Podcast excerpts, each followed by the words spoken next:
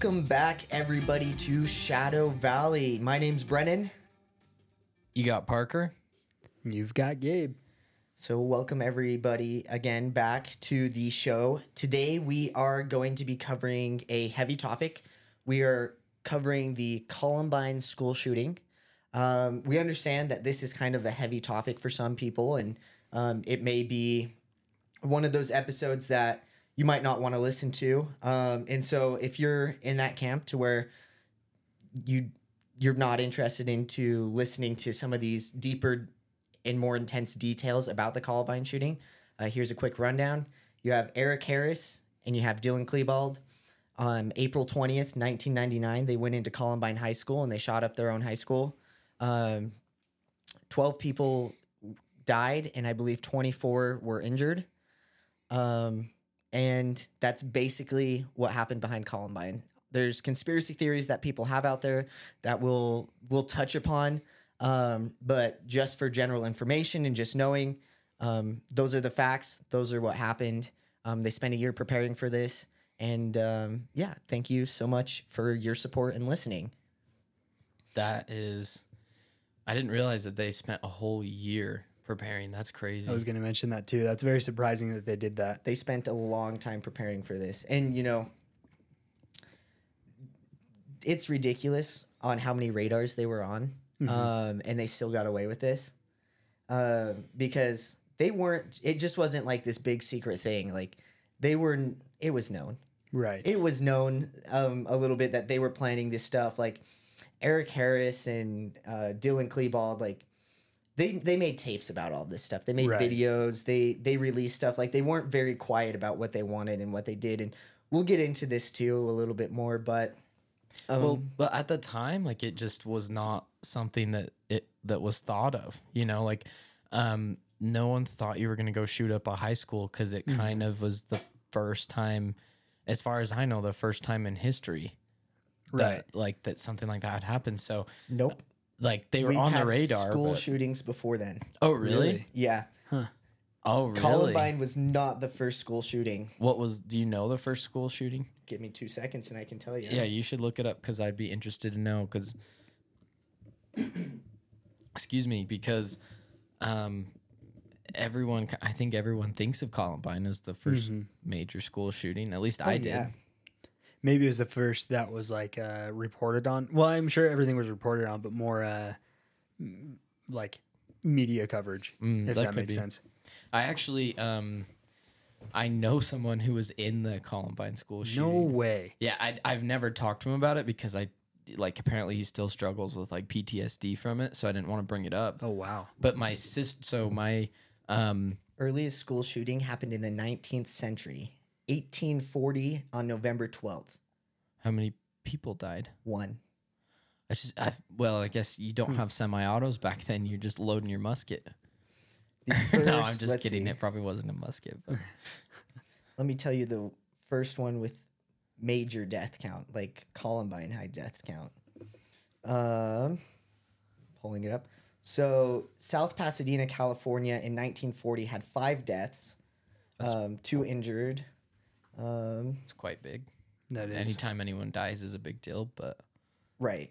Yeah, and just to hit on what you said earlier, actually about the uh, like you have your your. Uh, m- sorry, go ahead. August 1st, 1966, in Austin, Texas, 18 people died, 31 Holy- injured, holy 49 smokes. victims total. what, what was that one?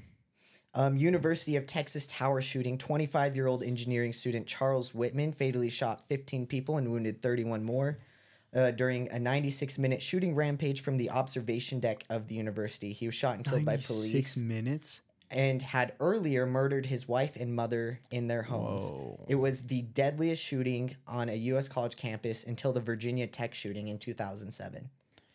Wow. Holy smokes! August 1st, 1966.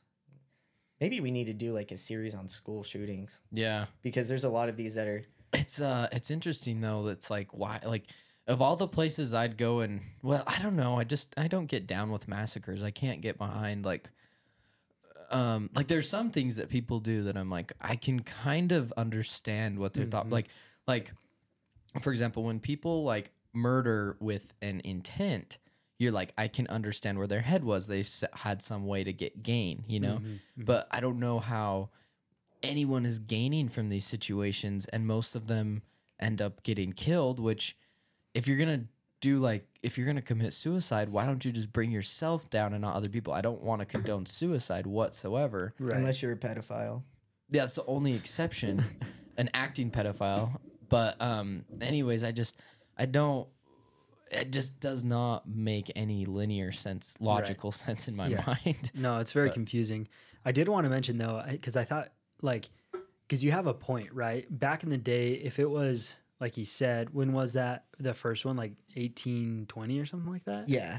Um, because you said like they only have like a musket, right? Yeah, But honestly, like you bring a thought to my mind, like how much has uh, well, not how much, because we know that it's affected, like how easy it is to be able to do something so horrific with the modern technology we have, being able to to purchase like an AR-15, for instance, like Yeah. yeah, off the counter, which can shoot multiple times very fast without having to reload, is just like it's just sad because again, like and mm, this isn't a topic we really want to hop on because there's like gun control and stuff like that, obviously, but it's just uh it's pretty upsetting that kind of this stuff can happen, you know, and there's Mhm.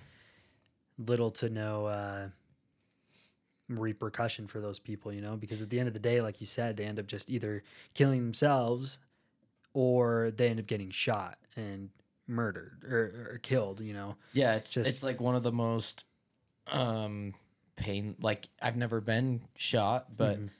you know, compared to a lot of other things or ways to die, it's one of the most painless ways to die, Mhm. in my opinion. Um, and so it's like they're taking the easy way out, and then like if people are doing like like suicide by cops like a real thing, Mhm. I mean, I don't want anyone to commit suicide, but please, if you're gonna, I don't even want to say this because I don't want to like condone it, but but don't bring other people into it, like because you're not man enough to do it yourself. No, and I- don't want to say that like you're not being a man, but it's like, like why are you hurting other people to accomplish this task? You know, And I think that's the biggest issue with these, like, and I'm sure Brennan will go into it, but like school shootings just in general, you know, it's like, why are you involving? And I can understand when people say, like, they did it because they were bullied, blah, blah, blah, this and that, you know. they like- have some pent up hatred towards these specific people or Right. whatever. But then you go to a school and then you start to affect the lives of hundreds of people, you know, Yeah. even if you Oh, were yeah. to to kill four kids, four people, that's four families that now will not have that in, individual in their lives anymore. Like that is i- i- an immeasurable amount of effect that you're going to make, you know, and Regardless of who you kill, that's still somebody's son or daughter. Right. Yeah. Well, and like like Right, what you're saying as far as how far the effect goes, think about every single person you know in, in your whole life, Mm-hmm. whether it's work, school, family, whatever. All those people then are affected Right, because you're, exactly. you don't exist anymore. I mean, that's you potentially you're looking at thousands, possibly hundreds of thousands of people. yeah, You know, when you bring in all victims. it's yeah, dude. I mean, it affects everyone. It affects a community. It affects a lot of people's mental health, their safety, the way they feel. Yeah. I mean, like like I was saying about my family that they used to live in Colorado, and my sister's dance coach, her husband was in Columbine, the this shooting, and he, like I said, he still has PTSD from it, Mhm. and it, like he doesn't like to be in busy places. He doesn't like to li- be in loud places. He doesn't like to be around Who loud can blame him? noises. Yeah. Like yeah, like I, I'm sure he relives certain things, you know. That's terrifying, dude. Yeah. after all the research that I've done and all the the information I've gone through, um, I could definitely see why. I mean, uh, I was just talking with uh, Gabe and Parker earlier that uh, listening to the events of Columbine, listening to the tapes going through some of this this media from uh, Dylan Klebold and Eric Harris, I. Uh, I don't know. It made me want to drink because it's so depressing. Like you begin to to see what kind of happened and involve yourself into this this terrible event that happened and then you surround yourself with it because you're trying to research it all and get that information. I had to take breaks. I had to take breaks and say, okay, that's enough um, Columbine for right now. We need to take a break go do something a little bit more positive because it is so depressing. There's just Mm-hmm. so much um, death and destruction that happened here, so much um, meaningless loss of life, and we're definitely going to get into it. But um, yeah, let's not forget who our number one pieces of shit are for this episode. We have Eric Harris and Dylan Klebold. Um, let's start with Eric Harris, actually. So, Eric David Harris was born April 9th, 1981, in Wichita, Kansas, to Wayne and Kathy Harris. Um, and he was known to have a loving family. Eric had an older brother, Kevin Harris, um, and his father was actually a U.S. Air Force transport pilot. So, growing up, Oh, wow. his family moved around a lot. Yeah. Um, and then they eventually settled in Littleton, Colorado in 1993. Um, and that is where Eric attended Columbine High School. Um, during his early years, uh, Harris appeared to be kind of like a typical child, although he had like challenges of being like a military kid, um, like relocating a lot, um, moving around. It didn't necessarily impact him so much, um, but it did impact him on having an ability to form long lasting friendships. Yeah. Um, and it was just kind of this whole thing of you're moving around, you almost don't feel like you can make a friend type of thing. Right. Um, because oh, five minutes later, you just made this connection. Yeah. Uh, we're moving on. And you know, part of that is because Eric Harris, as you look through kind of when he gets to this age, and you know, teenagers in general, I'll just put that out there, um, tend to show psychopathic tendencies, and that's part of the maturation process. But Eric Harris showed more psychopathic tendencies than most kids would. And so, What uh, psychopathic tendencies? with him specifically, Yeah, with him. Yeah. just a blatant disregard for human life or like Oh, life really? in general and Dude. like respecting you and that's what were you gonna say I was just so that's one thing that I hate about um, researching like serial killers, these kind of like scenarios, you know, because you uh, you read about these issues and these psychological issues that they have, and maybe it's just me, maybe I, I am like insane, but I feel like sometimes I read things and I'm like, man, I've done that before, I know Yeah. what you, you know, mean. and I'm Yeah, like, I totally am know what you I mean. gonna like turn into a crazy person, you know, like Yeah. and I, I think it's just like human human nature to go through these things but the thing is that all of us i'm sure have had experiences where it's like you've thought about doing like not like crazy stuff but you think about like like oh man something just i don't know like Like you're like I'm with like I could do this thing if I chose to. right but then you never act on it because you're like more logical and you can understand like where like right and wrong is you know with these people i feel like that's where they don't understand everything's not really uh it's not really like um uh, a direct black and white you know Yeah. for them Mhm. everything's just blurred and they Well- don't give Yeah. a shit about anything Yeah. i hear I- i heard somebody say something um, along the lines of what i'm about to say Mhm. and it makes sense because it kind of dives into this idea of like psych like psychopaths and things like that Mhm. um, you know if you poke a worm it's gonna have a reaction if you pull like like hit a snake or do anything to a snake like it's gonna have a reaction um, and psychopaths they tend to have those basic reactions up until you get to kind of like the emotional um, complexity of a golden retriever. A golden retriever is capable of actually going to that higher standard of like love and caring for somebody. A psychopath or somebody who has psychopathic tendencies can't breach that level. They can't they can't show the same emotional oh wow man. um, That's so support or interesting. thing as a golden retriever they can't show like empathy and compassion. And, exactly and they stuff have like to that. learn it so they you'll see this a lot with um, people who who have psychopathic tendencies they'll watch people see how they're acting to different situations and then they'll begin to mimic those reactions because that's what you're supposed to do Oh. they have to they have to fake it they have to mimic it Hmm. um, That makes a lot of sense with what I like in my research. Um, one of the people was saying that like Eric specifically, he would say to you what he thought that you what he thought you wanted to hear in the situation. exactly So like what you're saying is like he has learned this is what you do in this situation.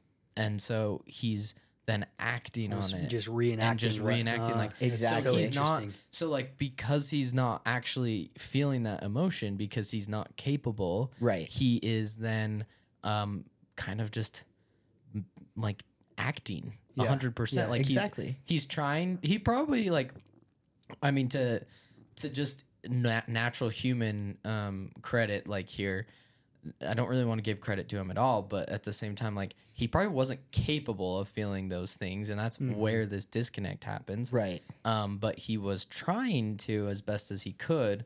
Not that that doesn't give you an excuse. Like you, I feel like you still should know not to murder your people that go to your school. But right. I'm just saying, like it, it's connecting the dots a little bit here for me with why Yeah, it- he acted certain Right. ways.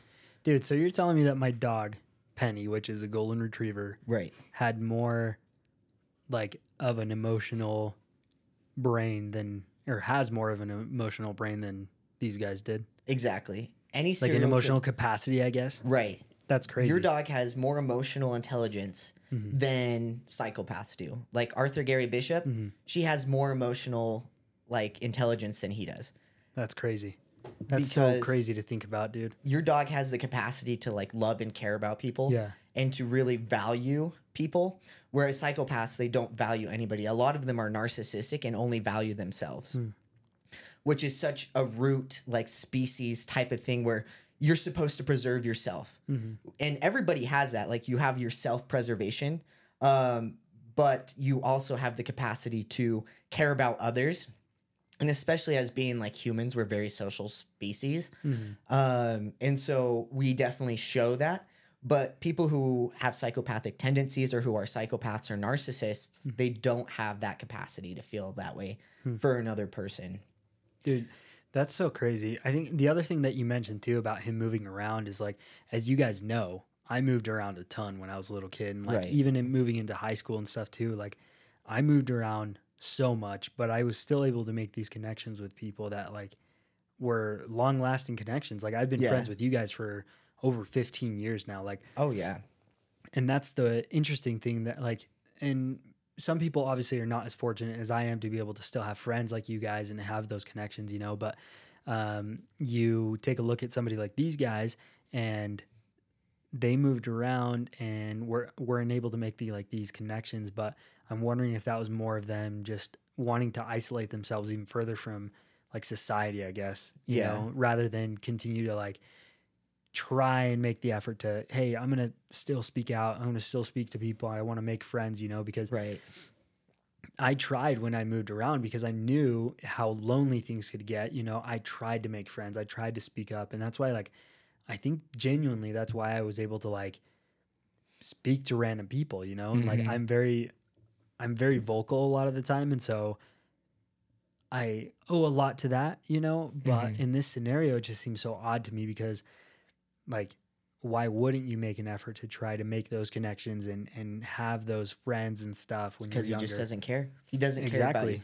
you know Yeah, it's that's- interesting because a psychopath and a sociopath and a narcissist can sit here look you dead in the eye and feel absolutely nothing for you That's so freaky, dude. and that's why a lot of people because it's a lot of people this is really interesting because it said a lot some people give you like these eerie like feelings Mm. like they're there's something wrong with them kind of like they're off like you don't feel safe Yeah. and it's because um you can almost see the look in somebody's eyes like when they think about you that it's almost to the point of like this person doesn't give a fuck about me Yeah. it's like a shark just looking at you if you ever Just looking just- straight through you. just- exactly Oh, man. and they pretend like they care and they act like it Yeah. but like mentally and internally they feel absolutely nothing they're just like That's so freaky. i just don't care They're about just- you yeah they Yeah. just stare at you Mhm. and you know they're so good too because ted bundy was also a psychopath they become good actors they can sit here and be like oh my gosh i am so sorry that happened to you like that is absolutely terrible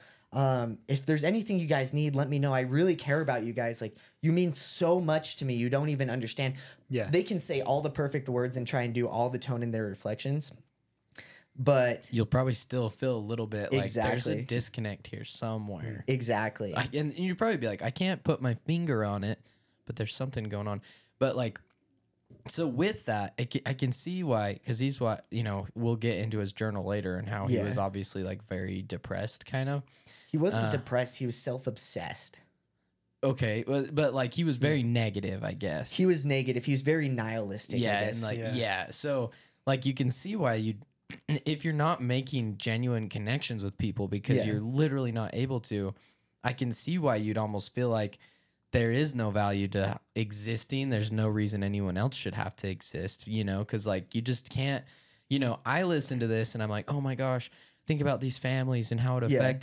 Affected. They would not even he doesn't give a fuck. he doesn't care because he's like not even i'm not defending him by any means i'm just it's finally clicking to me a little bit why like why he was able to do it because it's like he's literally not even capable of He's- caring he you has know not, he doesn't have the capacity to be able to be able to like feel remorse or feel like like um sympathy for these people. Exactly, You know? yeah. So Eric terrifying. Harris doesn't have the capacity to care about anybody outside of Eric Harris. Hmm. And you know, we're going to get into this a little bit more, but the reason why Eric Harris did what he did is because he wanted to be famous.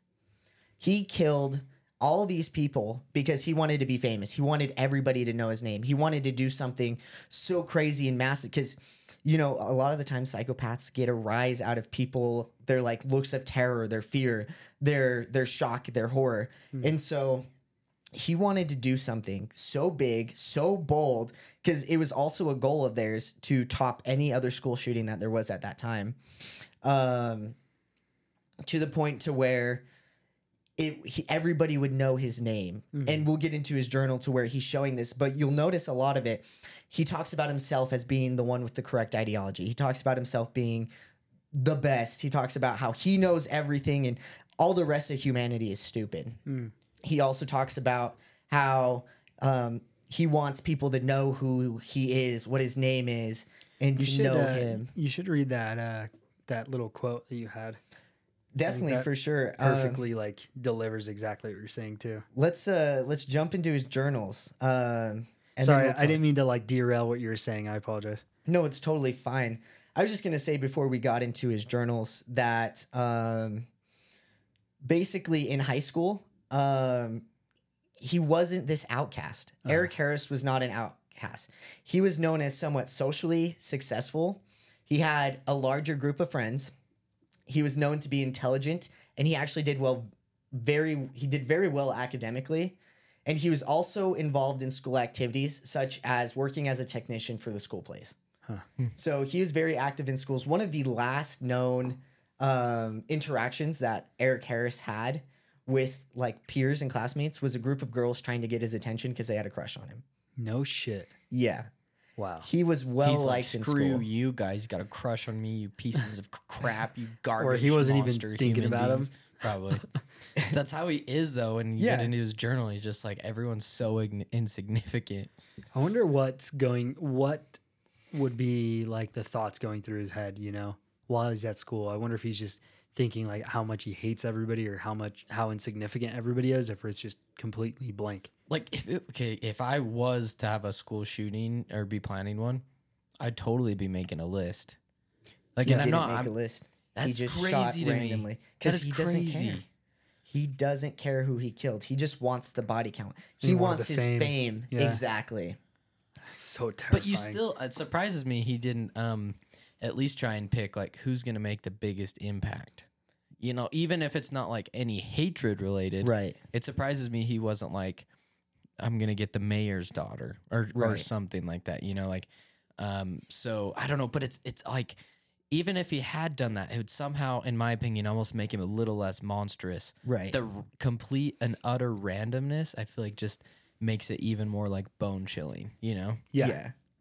Well- sorry i don't mean to ramble but you can get into his journals now. Let's get into his journal here. And I'm going to read this how I imagine somebody like Eric Harris would, just like the moodiest teenager on earth and like one of the most self obsessed. But before I go into it, please note that HOE stands for hell on earth.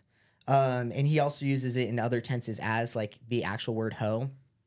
And then when he refers to V or vodka, that's Dylan's nickname. So here we go. Here goes my best impression of Eric Harris. So, April 10th, 1998. I hate this fucking world. Too much goddamn fuckers in it. Too many thoughts in different societies all wrapped up together in this fucking place called America. Everyone has their own goddamn opinions on every goddamn thing, and you may be you may be saying, "Well, what makes you so different?" Because I have something only me and V have: self-awareness. Call it existentialism or whatever the fuck you want. We know what we are to do in this world and what everybody else is. We learn more than what caused the Civil War and how to simplify quadratics in school. We have been watching you people. We know what you think and how you act. All talk, no actions. People who said to be brave or courageous are usually just stupid. Then they say later that they did it on purpose because they are brave when they did it on fucking accident. God, everything is so corrupt and so filled with opinions and points of view and people's own little agendas and schedules. This isn't a world anymore. It's hell on earth, too. And no one knows it. Self awareness is a wonderful thing. I know I will die soon. So will you and everyone else. Maybe we will be lucky and a comet will smash us back to day one. People say it is immoral to follow others. They say, they say, be a leader. Well, here's a fucking news flash for you, you stupid shits. Everyone, everyone is a follower. Everyone who says they aren't a follower, then dresses different or acts different, they got that from something they saw on a TV or film or in life. No originality exists. How many Joe Mama jokes are there, and how many do you think are the original and not copied? Nine. German, none. It's a fucking filthy place we live in. All these standards and laws and great expectations are making people into robots, even though they might think they aren't and try to deny it. No matter how hard I try not to copy someone, I still am, except for this fucking piece of paper right here. And by the way, spelling is stupid unless I say, I say spell it how it sounds. It's fucking the easiest way. Hey, try this sometimes. When someone tells you something, ask why. Eventually, they'll be stumped and can't answer anymore. That's because they only know what they need to know in society and school, not real life science. They will end up saying words equal to this because just shut the fuck up. People that only know stupid facts that aren't important should be shot on sight. What fucking use are they anyway? Natural selection. Kill all retards. People with brain fuck ups, drug addicts, people who can't figure out how to use a fucking lighter.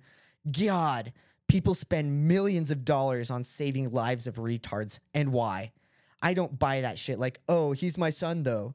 So the fuck what? He ain't normal. Kill him. Put him out of his misery. He's only a waste of time and money. Then people say, but he's worth the time. He's human too. No, he isn't. If he was, he would swallow a bullet case because he'd realize how fucking illiterate he was. So that was the first section of um, Harris's diary I wanted to read. And here's Oh the next gosh. section. This was just a little bit before um, the shooting. If- Sorry, can I just say something really quick? Yeah, go for it. It is insane how, because before you were talking about how mu- uh, he was on a bunch of watch lists Yeah. and stuff. I just don't get it how it got so far. Like, obviously, this person is effed. They're messed up, Oh, yeah. right? Like, you listen to this, like, hearing that, I was genuinely like, like there were times where I was like, "Holy shit, that's ex- Yeah. that is crazy." Yeah. Like, how did it get that far down the line that nobody bothered to take a l- further look at him? you know? Exactly. That just seems so insane to me. I also think it's interesting how it is such a big deal to him to be original, but what he did was not original. What like the big thing he's famous for is Right. not even close to original, as we just established. There was tons of school shootings before him, Yeah, and then also but he wanted to be the biggest, the baddest. Yeah, how's that original? That's It's so not. stupid. Well, and like, uh, n- newsflash to you, bro. Like, none of us are original, but like that doesn't. It doesn't make you less to like. I mean, I don't want to copy everything someone does, but just because you happen to do something that's the same as someone else doesn't make you personally not like. I just can't. His thought process doesn't make any sense, and it No. irritates me because it comes from that teenagery "I know everything" tone Right. that's like me like you guys are so stupid, you idiot, blah, blah, blah." and and I'm like, do you realize how Mom, freaking you don't stupid? understand me. It's not a phase. Also, okay, something I want to talk about with that, Yeah. and we can. This is not that big of a deal, but e- emo was really a big deal in the '90s. Like, Trench coat mafia. We're gonna get into yeah, that too. like it was a No shit. it Yes, was a sir. it was a big thing, like a, a huge trend. So, um, you know, he was talk about not being original. He was just on trend. He wasn't even thinking for himself. He was just doing what was mainstream back then. So Exactly. screw you, freaking Eric Idiot. Harris. yeah, screw him. You know what? Fuck him. You failed abortion. If you didn't kill yourself, I'd say go kill yourself now. Also, okay, mm-hmm. he said in there, these people should swallow a bullet casing. Blah blah blah. I'm like, you were like, why you did? I guess like because he killed himself. He didn't get killed by cops, mm-hmm. but you're like, but like.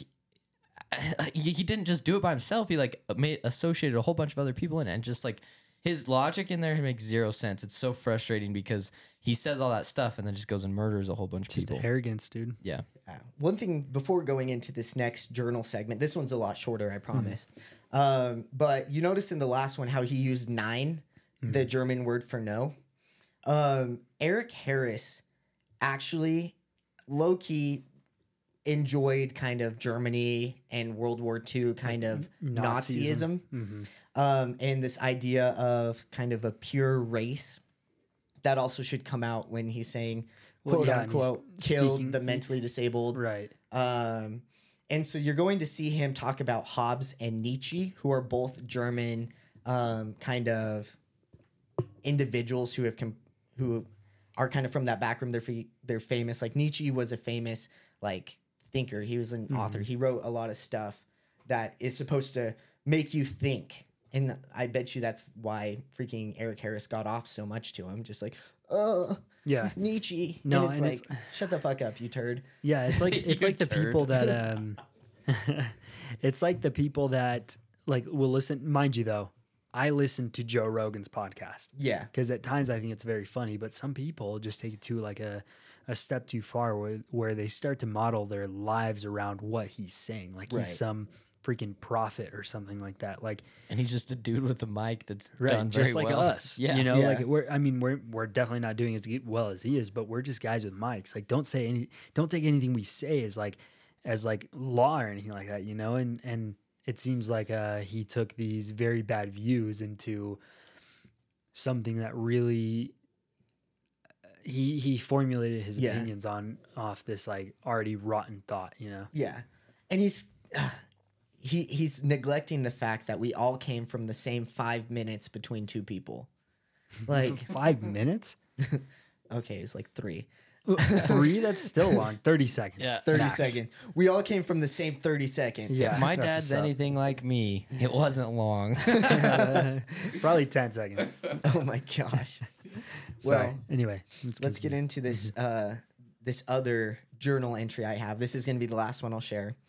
Um and he wrote it December 17th, 1998. And remember he shot up the Columbine school April 20th, 1999. So this isn't too far behind and this just shows also that he's been planning this for a while because he goes in there and, and talks about it. So here he is again in my best impression of Eric Harris. Woohoo! I'll never have to take a final again. It feels so good to be free. I just love Hobbes and Nietzsche. Well, tomorrow I'll be ordering nine more 10 round clips for my carbine. I'm gonna be so fucking loaded in about a month. The big things we need to figure out now is the time bombs for the commons and how we will get them in and leave them there to go off without any fucking Jews finding them. I wonder if anyone will write a book on me. Sure, a ton is of symbolism, double meanings, themes, appearance versus reality shit will be going on there. Oh well, it better be a fucking good book if it is written. So going back What a to piece of shit. dude. exactly, Honestly. Look at him. We have a connection now between Eric Harris being a sociopath, Arthur Gary Bishop being a sociopath. We have the Hillside Stranglers being a sociopath, and it's all that same thing. They want that appearance of that fame or that whole thing, like, oh no, no, no, make me look good type of thing Right. Right. um, because you know Arthur Gary Bishop too. Like he didn't really give a fuck about the people or what he did wrong. He just cared how he looked. Right. Eric Harris only cared how he looked. Hillside Stranglers only cared how they looked. Yeah, same with H.H. Holmes. He almost like he didn't really care how he looked. Right. He was more about the money. Like that's all he thought about. You know, it's like oh, I want that. That's that money for these freaking corpses and bodies and whatever. That's crazy, man. That's so. It's really uh honestly like it, it's really depressing to hear. You know, Yeah. when he's like, now I'll just all we need to do is figure out where we're going to put the bombs in the commons. Yes. Like that is terrifying. That is Oh, yeah. terrifying. The worst part about it too is that you think about that now and somebody literally could be thinking that right now at this very moment. I remember Yeah. this um this kid that you guys both went to school with. I don't think I ever went to school with him. I won't say his name, but um Did he wear a trench coat all the time and a cowboy hat? I don't think so. Oh. But he uh he told me one time, he's like, I freaking hate Utah. I hate all the people here. I just want to blow the whole state up off the map. It's just freaking stupid. And he was like, at the time, it's insane. I That's probably was like six or seven years old, so he would have been like seven or eight years old. Damn. He Eight was years that old? young? Yeah, Fuck. yeah. Oh, like and i don't mean this in any mean way like i don't but um we found out later that he had like pretty severe autism and it Oh. wasn't diagnosed at the time Mm. but like he was definitely i don't know that that really had anything to do with it i'm not Right, saying right. anyone with Yeah. autism actually has those desires but i just like uh, whether it was autistically related or not i don't mean to offend anyone who may or may not have it but Mm. Um, there's obviously a screw loose somewhere, whether it was related to autism or not. So I, I, I mean, I guess I really shouldn't have even mentioned that, but, but like that was the only thing that I was like, Right. the only thing that could be off, you know. yeah, yeah. But um, anyways, yeah. I mean, nothing ever happened to it. I think he's a pretty normal person now. But, Right. Right. Um, but yeah, I'll tell you after who it was because you'd probably be like, what? But anyways, Dude, I think actually I might know. I knew this uh I knew this person that um they they like and I don't know if they're being serious. I don't know what they were trying to get at when they said this, but um they had told me that they were like they said I would that further down the line their dream essentially was to go and Mhm. live in a cabin Yeah. and send bombs, packaged bombs to people he didn't like. Bro, he literally just copied somebody else who did Yeah. that. exactly. Someone And did then do he- that. and then we're like, oh, so you just like, um, oh man, I just forgot his name. Who? Uh, what was his? Who was that that did that? I'm trying to think. Um, it wasn't the Boston Marathon bomber, was it? No. no, it was. No. Oh man, I. But I don't know about the cabin fact. part, but like there is a big thing like in, Yeah, he I sent think the late 90s, early 2000s, wasn't it? Well, and the thing is that we pointed it out because I remembered his name like in that moment, and I told him I was like, "Are you trying The to be this guy?" Unabomber? Was that yeah, who it was? Unabomber? Yeah. And I was like, "Are you Wait. trying to be Unabomber?" Okay. And then he uh then he was like, "What are you talking about?" So he had no idea who I was referencing. He was just saying that. And I was like, like, this is very original, Dude. actually. Oh my god. yeah, I was like, dude, what the hell? Like Ted he's- Kaczynski, that's his name. Yeah, yeah, yeah. and since since uh that moment uh, a long time ago, like he had said things that kind of uh were very unsettling at times and I don't know, like I don't know what he's doing now, but yeah, during that time I was like, man, that is such a weird comment. Why would you say that? You know, and I can, I can get behind the whole living in a cabin by yourself and not wanting anyone to bother you. yeah, because. I want to do that. Same. I but think I'm not going to be put any malicious intent behind anything I do. Yeah. that's crazy. Um, but anyway, sorry. Continue, Brendan. Sorry for that side sidetrack there. Just one last thing to that Yeah, let's sidetrack. it. Did you know the Uni? I just barely saw this. Um, but the Unabomber sent two bombs to the state of Utah. He sent one to the University of Utah, which was diffused, What? and then he sent one to Salt Lake City to Gary Wright, which actually blew up this computer store owner. no, That's a I bummer. actually did not know that. Yeah, he sent two bombs to Wow. Utah. I mean, he did a whole bunch of other stuff, but just because we're from Utah and I saw that, I thought that was um, just something I'd bring up for a second. But um, Right. and that brings us to the basement tapes with Eric Harris or Eric Harris and Dylan Klebold. So let's put a pin in Eric Harris now and let's talk about Dylan Klebold. And Dylan's um he's he's different. He's different than Eric Harris. Eric Harris is a textbook psychopath. Dylan is more like his little puppy. like a minion. Yeah, he was a minion. Um, and I'll get into more of what Dylan Klebold's issue was versus um, Eric Harris because Dylan Klebold wasn't this terrorist like like um, Eric Harris was, or this person focused on causing this chaos, Right. ultimate chaos.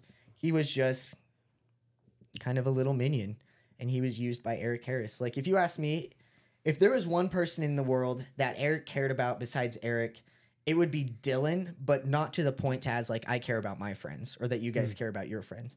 It'd be to the point of like maybe having a pet, Hmm. but not a pet that you really care about, just like a pet that's there, like coexisting with a cat. Mm. Or maybe like a tool. Yeah, Like Or a he's tool- something yeah. that Yeah, I 'cause can it- use Yeah, for it my seems like what that's I what want. it was. That's yeah, the like he only value he had. utilized him as like a a like a, almost an extension of him himself because he couldn't get it all done. Yeah. know? Anyways, let's dive into Dylan Klebold now. Dylan Bennett Klebold was born September 11th, 1981, No which way. blew my mind. September 11th. Um, Just a bad omen, that guy. yeah. In Lakewood, Colorado, to Thomas and Susan Klebold. He was the youngest of two children with an older brother named Byron. Dylan's family was middle class and he was raised in a suburban ir- environment. During his early child childhood, Klebold was described as a shy but friendly kid. He had close relationships with his family, who were described as attentive and caring. Dylan attended Normandy Elementary in Littleton, Colorado, and later Ken Caryl Middle School. He was an intelligent student and did well academically. Klebold met Eric Harris when they were both students at Columbine High School. They both shared common interests such as a love for video games, a fascination with weapons, and um, sorry, my mind just went blank there. A fascination with weapons and um, the same form of like music and social expression.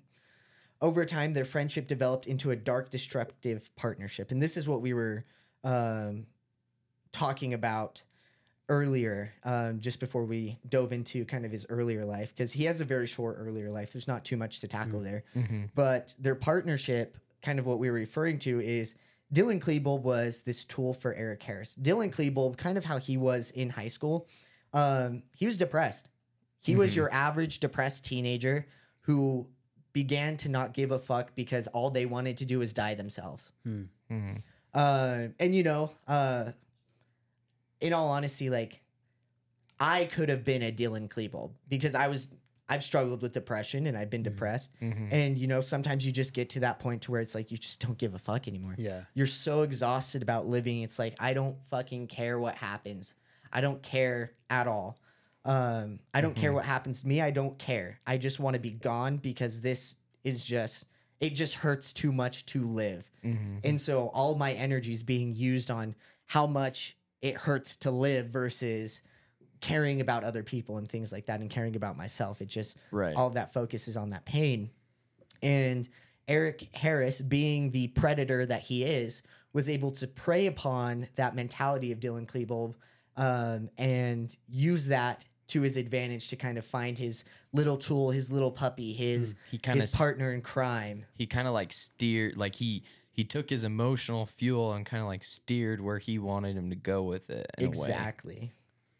And so that's when That's they- diabolical too, though. It is Like, because even the closest relationship it sounds like he ever had was clearly just transactional. It wasn't like it had And I- nothing to do with an actual relationship. I think you put it in like the perfect way, honestly. Clearly transactional. Like mm-hmm. it seems like that's the only thing he wanted out of anything. It was just it was like a transaction to him, you know. He didn't see any again any value in creating a long-lasting relationship. It was almost like, well, if you're not offering anything to like get my thought process and my belief across, then you don't offer any uh, value to me, you know. Yeah. And for this young, like, uh, um, what was it, Dylan? Is Yeah. name? Dylan. For Dylan, it, Eric saw him and he said, "Well, I can manipulate this kid to do my dirty work with me. Yeah. exactly.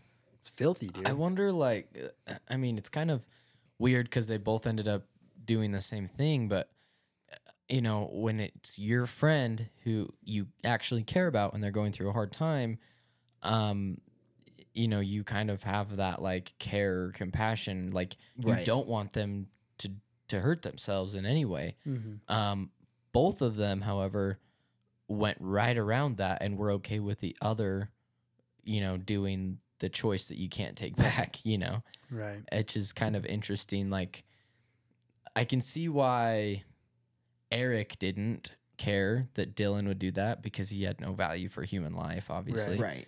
it's interesting to me that Dylan didn't think that's kind of sad that Eric's gonna do this to himself at the end of all this. But maybe it also was because he was like, yeah, life does suck. Like, why would he want to, you know, because he was very depressed himself. So, Right.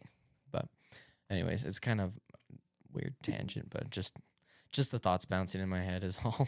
No, it's it's interesting because you know, um, Eric Harris didn't really care about Dylan because if he did care about Dylan, then what happened at the end of the massacre? Spoil alert: they killed themselves. Right. Um, he wouldn't want Harry. He wouldn't want Dylan to kill himself at the end. mm-hmm. If he really cared about Dylan, he wouldn't want him to kill himself at the end and wouldn't have had him in that situation. Whereas it should be noted that Dylan cared for Harris greatly Oh, really? and did not want um, Eric to kill himself at all. At the end, he wanted him to to be alive. He wanted him to continue, but it was in that last few moments when they were doing this uh, firefight with the police that um, Eric and Dylan killed themselves. And so, do you know?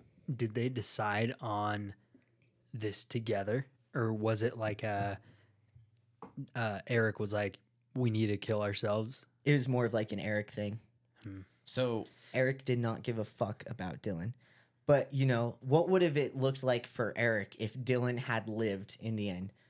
If Dylan had lived and ended up going to jail. Then it would have been on Dylan. The whole thing, Exactly. and he wouldn't get his Oh. fame. Wow. Oh, wow. That's so effed. And then and then also like had Dylan lived and then he, you know, said, "Oh, it was pretty much Eric's, you know, idea the whole time." You definitely could have taken this same story and twisted it a little bit and said, "Well, you're the one that lived and you just used him as a tool." Right. Even though Eric was kind of it, it would have added a like whole nother layer yeah, of like weirdness and, and to it had he lived, but because he ultimately did what Eric kind of wanted him to, I guess. Right. right. And you know, going into this, we now have our two uh our duo, our piece of shit duo. Mhm. And let's go into Columbine the event and kind of how that happened. Let's start first with preparation. But we never um did the talked about the tapes, did we? That's in preparation. Oh, it is. Oh, my Yeah. bad. No, you're you're fine. I just Um, didn't want you to have to jump back. No, we're good. We're good. So, um, ways they prepared for this Harris and Klebold, um, they planned for Columbine, the massacre, for over a year. They worked with somebody to acquire them firearms and to get them massive amounts of rounds. And, you know, this is where things get a little bit political and a little bit touchy. Um, the way they were able to secure these weapons is through the gun show loophole. Oh, I actually think I've I think I've heard of that Yeah. loophole. Because can't you just go and essentially like buy an almost built or whatever, and then you can buy a fully built weapon at a gun show, And it does not get registered you? Um, I believe. See, I don't know, but Hmm. the gun show loophole. We have this local thing called like KSL, but also it's kind of like Craigslist where you can put stuff on there to like be bought. Mhm. Let's say I bought a gun from somebody on KSL, that gun wouldn't be registered to me because It'd there's still be no way. registered to them. Exactly, and so that's kind of like an example of the gun show loophole. That's how There's my no- pistol is. Oh, really? Well, so uh, and hopefully this isn't illegal. as far as I know, this was Just legal. beep it all out. Yeah, so as far as I know, it was legal. But um so in Utah, it is legal for you to own a um a pistol, Right. but it is not legal for you to purchase one because that's a federal law, not a state law. Right. So the way you have to get around it is you can have someone gift you a weapon. And so Yeah. I, when I was 18, I just had money to burn. And so I was like, I'm going to buy a handgun. But I couldn't. So I had someone else buy me a handgun and they then gifted it to me. And so it's registered to that person. Which is exactly. so freaky. Not saying that you would have any sort of malicious like No, if I did, I wouldn't talk about it. Right. I'd just be Right. like, yeah, that's stupid. but like that's so crazy to me that you would that you would be okay with selling to somebody knowing that that something crazy could very well happen you know and then that gun that they used yeah. Could be registered to your name and then they come and track it to you and you're like well yeah you could have a bill and bill of sale on all this stuff but like that's still like a terrifying like a, a, a scenario that you could put yourself into you know Right. Yeah. Freaky. And just to make it clear, I'm not saying one way or the other that the the gun show loophole is a good thing or a bad thing. I'm just saying It's a fact. It's a thing. that's what they used. yeah. That's how they were able to secure the weapons. They literally went in with somebody, pointed out what weapons they wanted. They said, "We want this one, this one, and this one," and then the person bought it for him. wow Um, and so that's one step of the preparation was securing the weapons. Another part was for them to um, get two large bombs to explode. They wanted it to explode in the school cafeteria during the the busiest time, so around lunchtime, to cause the most like n- the highest number of casualties. hmm And that's what he was saying, though, right? Because he said we need to figure out how to put them into the uh, uh, The commons. the commons, right? Yeah. And that's where everybody hangs out during lunch. Yeah. And what I found out um, in doing my research, and maybe you'll have more on this, but Yeah. um, that they had figured out which lunch was the biggest and when Yeah. it would be the bit busiest, and they estimated that there would be um, 450 students in the lunchroom Yeah. when they detonated these bombs, and they're actually they were really close. There was 455. Yeah. It was insane. And what they ended up using for the they wanted to the original plan was to have these two bombs explode in the school cafeteria and then as everybody's trying to leave the building that's when they would start picking off survivors Mm. and so it's like this big massive explosion take out as many people as they there was and then as people are running out you just kind of sit there and camp and poof, poof, poof, take Yeah. out people one by one as they're coming which wow, they probably is- would have had way more casualties had that actually worked. Yes, if their bombs actually worked, they would have um, had a higher number of casualties. Um, and so another thing they did during preparation during this time, as we referenced earlier, is the the basement tapes.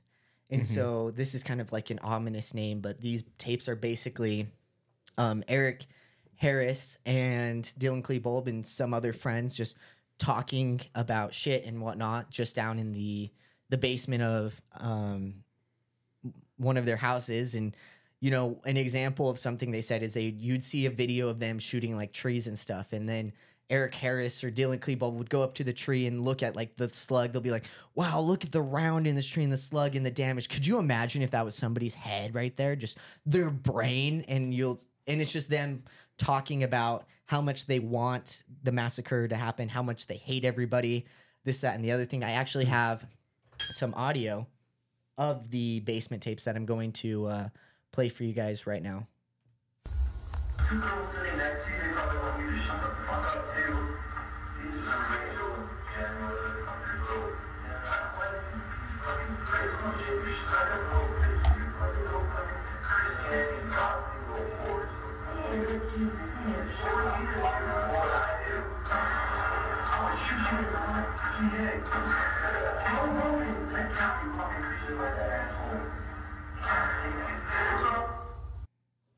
And so, as you could hear right there, um, they're just talking about basically how much they freaking hate everybody and how upset and angry they are, um, and how cool they think this would be if, and how, yeah. I'm not even going to get into the specifics there. It's pretty self explanatory Mhm. Mhm. but it's just kind of it's disgusting it's disturbing um, and so they did these tapes as well and just talked about that kind of stuff and there's some other tapes where you can see uh, dylan just yelling at the camera just oh my fucking god i hate these shits. They hate these uh, and you know what? I'm gonna just put like a pin in something. For these guys wanting to be as like vulgar and cool as they wanted to sound they used the word freaking a lot. You freaking stupid people like and i'm just like you just literally killed the mood. Now you sound like a 12 year old boy. Damn. You literally do. I mean, you're 18, 17 and 18, and like you're you're saying it like this. You sound like you're 12. Like you're trying to watch your language. Like mommy's gonna come down and like you wipe your mouth with soap. Which seems so odd because they literally went and did one of the most heinous crimes that you could possibly do, and they're watching their language. No, that's funny. That I I uh, Mother trucker, dude. Her that her like butt cheek on on a a stick. That's Oh, what it reminds me of. It's so stupid. Drop him. Give him another freaking Eric. That'll show him. literally.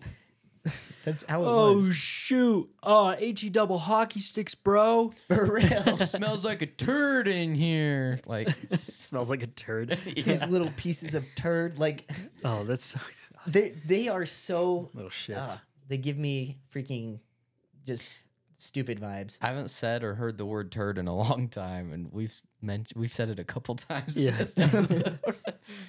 Well, it's because we have these two turds we're talking about. yeah, that's true. They're like my rabbit turds. Have you guys ever had like rabbit turds? Rabbit turds? Oh, where they just come out like little tiny little uh, like yeah, quarter inch, half inch pieces. yeah. Doesn't that mean you could have like some sort of worm in you or something like that? I don't know. Do you know? I don't know. My I don't know my anything turds aren't about rabbit turds. That's all I know. fecal matter. So Oh well. Anyways, I'm sure everyone wants to know about our Yeah, yeah. our number two situation. Uh, sorry, continue. um, and so yeah, that's those are kind of the the major things to note in preparation to the Columbine um, massacre. So now, what we're going to do, and this is going to get a little bit more serious. Um, this whole thing has been pretty serious. Uh, we'll we'll try and keep it as light as possible, but at the same time, we're trying to provide as much respect as we can to what has happened. Um, and by no means, when I say provide respect, I do not mean respecting Eric Harris or Dylan Klebold. They those two can go fuck each other in a forest. I don't care. Hmm. Yeah. Or like I said earlier, like yeah, they can go kill themselves. No, honestly, honestly, Any objections? Uh, didn't think so. um, anyway, so the morning of attack of the attack. So on the morning of April twentieth, Eric Kleb- Eric Harris and Dylan Klebold placed two propane bombs in the cafeteria set to dev- detonate at eleven seventeen a.m. That's how far they planned it to. Is they were going to have these bombs detonate at eleven seventeen. So then they went back to their cars to wait for the explosions. And when 1117 came around, the bombs failed to detonate. Hmm. So, since the bombs didn't detonate, they went inside and they began to shoot up the school. so was so- that their like pl- plan two? Like B plan was to go and shoot up the school if the bombs didn't work. No. So it was all part of, the whole thing. It's like exactly. spur of And the do we know kinda. why the bombs didn't work? I, I- I'm not like, oh, why didn't they, like? I'm genuinely just curious. Was it just stupidity on their end? yeah, it was just stupidity. They just didn't build a good bomb. I feel like it would be Huh. immensely easier to build a good bomb nowadays, probably like with The anarchist cookbook being out there. Have you guys ever read that book? I have no idea what that is. I don't know what that is either. Oh, are you in for some shit? the anarchist cookbook will tell you how to make like rifles, how to build um, like bombs, and tell you a whole, like if you buy that book, I guarantee you you're on the FBI watch list. Like You think so? Now we're gonna be on the FBI watch. I'll list just 'cause we're pirate it and about use a VPN. I'll be fine. I genuinely, I would like to read this book, not because I'll send you a copy. I want to be. um, I've got like to. I don't want to build bombs. Like that's obvious, but it's an interesting book because it's written by this guy who ended up like getting in trouble in the U.S. So he ended up moving to Canada. Um, but it's basically The French will take anyone. this book for for anarchists. Like if you want to cause chaos and Yeah. you don't want to be a part of the system or the government, bro, and you need to rebel. This is how you rebel, man. Um, Are you talking about Antarcticists? Oh, Antichrist. Those are No, no, like the penguins. oh, like That's exactly what I was thinking. Anarchists. I was I, love thinking that we're like, it's gonna take a serious turn. we crack I penguin know, jokes. stupid. Oh my sorry. gosh. Uh, sorry. No, no. um, it was done in good taste. It's okay. Yeah, yeah. fair enough. um, but no, this book is actually it's it's really interesting, and so with that nowadays, like you could use that as a textbook on how to build an actual bomb. Like it'll talk about using fertilizer and things like that. And Right. And that's actually It's interesting, interesting, to me. yeah. Like not because I care to build a bomb, but just to know what's in like the crap around you to like like be resourceful, I guess. Like Right. you probably never have to use it, but right, it'd be pretty awesome to be able to throw together like a C4 pack if you had to. That's pretty Dude, cool. that's one thing that I like. you can do that shit with this book. That's awesome. That's crazy. That's one thing that I like really uh like love about my wife is that she uh she's like super into plants and like Yeah, uh, growing things and she knows so much about random like plants and random leaves and she's like like Yeah. some one time she made us a salad that just had like flowers that, like edible flowers that you can eat yeah, That's cool. and then we'll be out and about like we we go camping she's like oh you can eat that or oh that's uh, extremely poisonous like damn, and it's like, dude, I don't even know how I I can never retain some information like that. You know? yeah, And so it's just very uh it's cool to see that and that she can do that. And it's just interesting again, like I agree with you 100 percent to be able to be like, oh, like I know that maybe it, I don't know, I need to be able to stitch somebody up. And Right. there's Yeah. copper in this wire, so I can pull out the copper and stitch somebody up. Yeah. You know, stuff like that is like yeah, it- that would be really cool to have a good understanding and grasp of things. And so to see it from like your perspective where it's like that book would be very interesting to see just because it would be like oh that's cool. If i'm ever in a pinch like where i need to protect myself i know or i need to help myself in a way like i know how to like utilize the things that are around me to my advantage you know? Right. yeah. that's just cool Yeah. No, if I you guys agree. ever Just want survival, like, you know, a list survival. of books that should be banned, just kidding, no book should be banned. But if you ever want a, a list of books that you will get seriously judged by the FBI for reading, let me know. I actually genuinely do. You got Mein Kampf, of course. I don't I don't know if I'd read that or not. I wouldn't either. My struggle. It's like a Hitler, like yeah, that's just, like, like, get yourself off. yeah, that doesn't pre-nut sound super clarity. intriguing to me.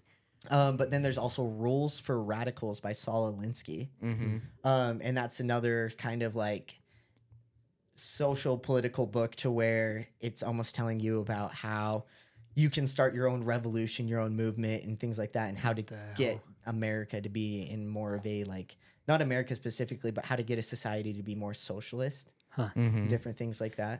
dude that uh that Is there one on how to make America or any country less socialist? Because that's what I buy. The Art of the Deal by Donald Trump. oh my gosh! the art of the deal by yours truly, Donald J. Trump. It's a grand book. I saw the book. It's a miracle. I'm God. Kiss my penis. I love you all. God bless America. book is huge. Trust me, you will have a great time. Uh, I And know if the you guy don't- that wrote the book. Great friends with him. Great friends. Love him. He's got a America. huge nose. It's a very good nose.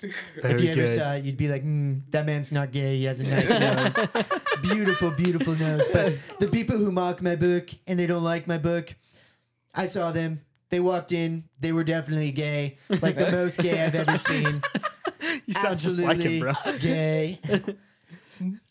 I believe Coming out me, this January gay. 6th. Oh Dude. My god. Damn. Cancel. Coming out this January 6th. I love it. Damn. um, anyway, back to our. Okay, yeah. So um, let's just get back into it. So they started the shooting again. Well, not again. They started shooting at approximately 11:19 a.m. and that's when they began shooting outside the school, and then they ended up moving inside the school. So they spent time inside the school, kind of going around, Hmm. and then shooting those that they could see coming in and out of classes and whatnot. Mhm. Um, and then they went to the library. This is where they caused the most amount of damage. Harris and Klebold killed 10 students and injured 12 others in a span of 16 minutes in Oh the my library. So 10 students, that right there, we talked about the death toll being 12. Mhm. Um, 12 people died total. 10 of them were just in the library um, in a span about 16 minutes. So I I might be completely wrong because I'm just going off of memory. Yeah. But was it 12 students plus one teacher or Right. was it 12 people total? Uh, I think it was 12 students plus one teacher. Okay. I think okay. it was 13. Okay. I just couldn't Um, actually remember. So like in- what is that? Like 86 or so percent of their victims were all in one room in a span Right. of how long? 16 minutes. 16 minutes. That's insane. Yeah. And so after the library massacre, it's getting towards the end. They wandered through the school firing randomly, throwing bombs, and just causing more damage. And then they returned to the library.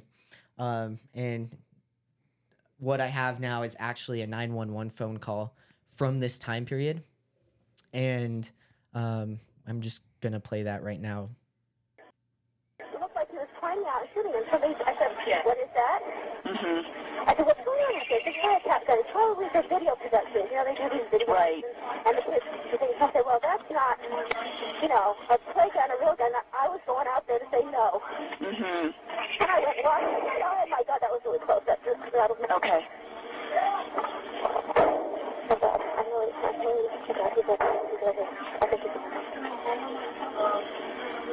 What's your name, ma'am? my name is Patty. Patty? Everybody get up right now. He's in the library. He's screaming everybody get up right now. Okay. Oh, I I have him in the library shooting at students to the lady that I have in the library on the phone. Okay, try and keep as many people down as you can. Okay. Do you know who he is? Okay.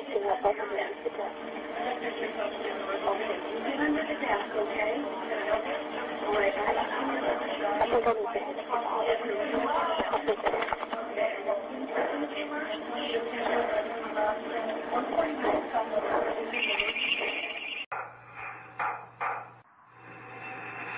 that's that's the kids getting killed.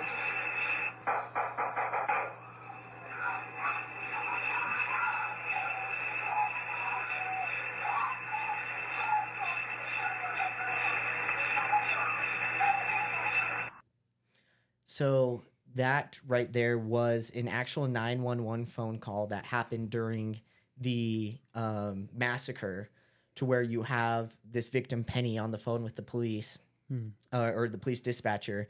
Um, and in the background, you can hear Eric Harris and Dylan Klebold yelling, telling people to get the fuck on the ground and different things like that. And then at the very end, there where you heard that girl screaming, um, what she's it's a little bit hard to hear, but what she's actually saying is she said, "Oh my God, look what you did to her face. What is wrong with you?" And then you hear Eric Harris come in, yell at her, um, and then you just hear her scream. That is so uh, unsettling, honestly. Like when you start hearing those gunshots, like Mhm. that, like for real, like made my my like heart sink, dude. Yeah, yeah, because you know that, you know what it is. what You know exactly what's going on. which is yeah. It's just terrifying. It's so sad. It's so sad. And like, what um, what makes like why did they go after the school? And, and sorry if I myth, missed that uh, in, tidbit of information. I'm just curious to see like, was there something that prompted them to go to the school? Did they have like um, Are you saying because like they could have killed people anywhere? Why did they kill people at exactly? school? Why did they go to the school? it was just convenient. They go to So school. freaking messed It up. Well, was I- just convenient. Also, probably like because Eric said he wanted to be famous, and what gets more people together than children, or Right. especially peers? You know, like killing peers, like that is. I mean, that's a big deal. You know, like it's one thing when an adult goes and is a a school shooter. Um, it's almost less surprising to me Yeah. because you're like, they're an adult, but like when it's a kid doing that, right. you're like, how are they capable? Even though physically they're capable, but how are they already capable of being that much of a monster? You Right. know? No, I I agree with you 100%. Like one and this is this might be like a stupid uh um I guess connection that I'm making, but one thing that came to mind when you said like when it's adult versus when it's a chi- like a kid doing it, Mm-hmm. you know, um again, forgive me, but this is just like the thought that I had, but you think about like Hunger Games, for instance. Yeah. You know, I think one of the reasons why that movie was and book and that whole like series was so popular was because that was like very unsettling. You know, you have this big group of or you have like all these districts, blah blah blah, you know, Yeah. and then they pick a kid from each district or two kids to go and fight to the death. Yeah. You know, like to be to think like think if that actually happened in real life, you know, I think that would be ridiculous. Like people would be rioting and trying to stop it, but you think about this, like like people go to war every day, Right. right?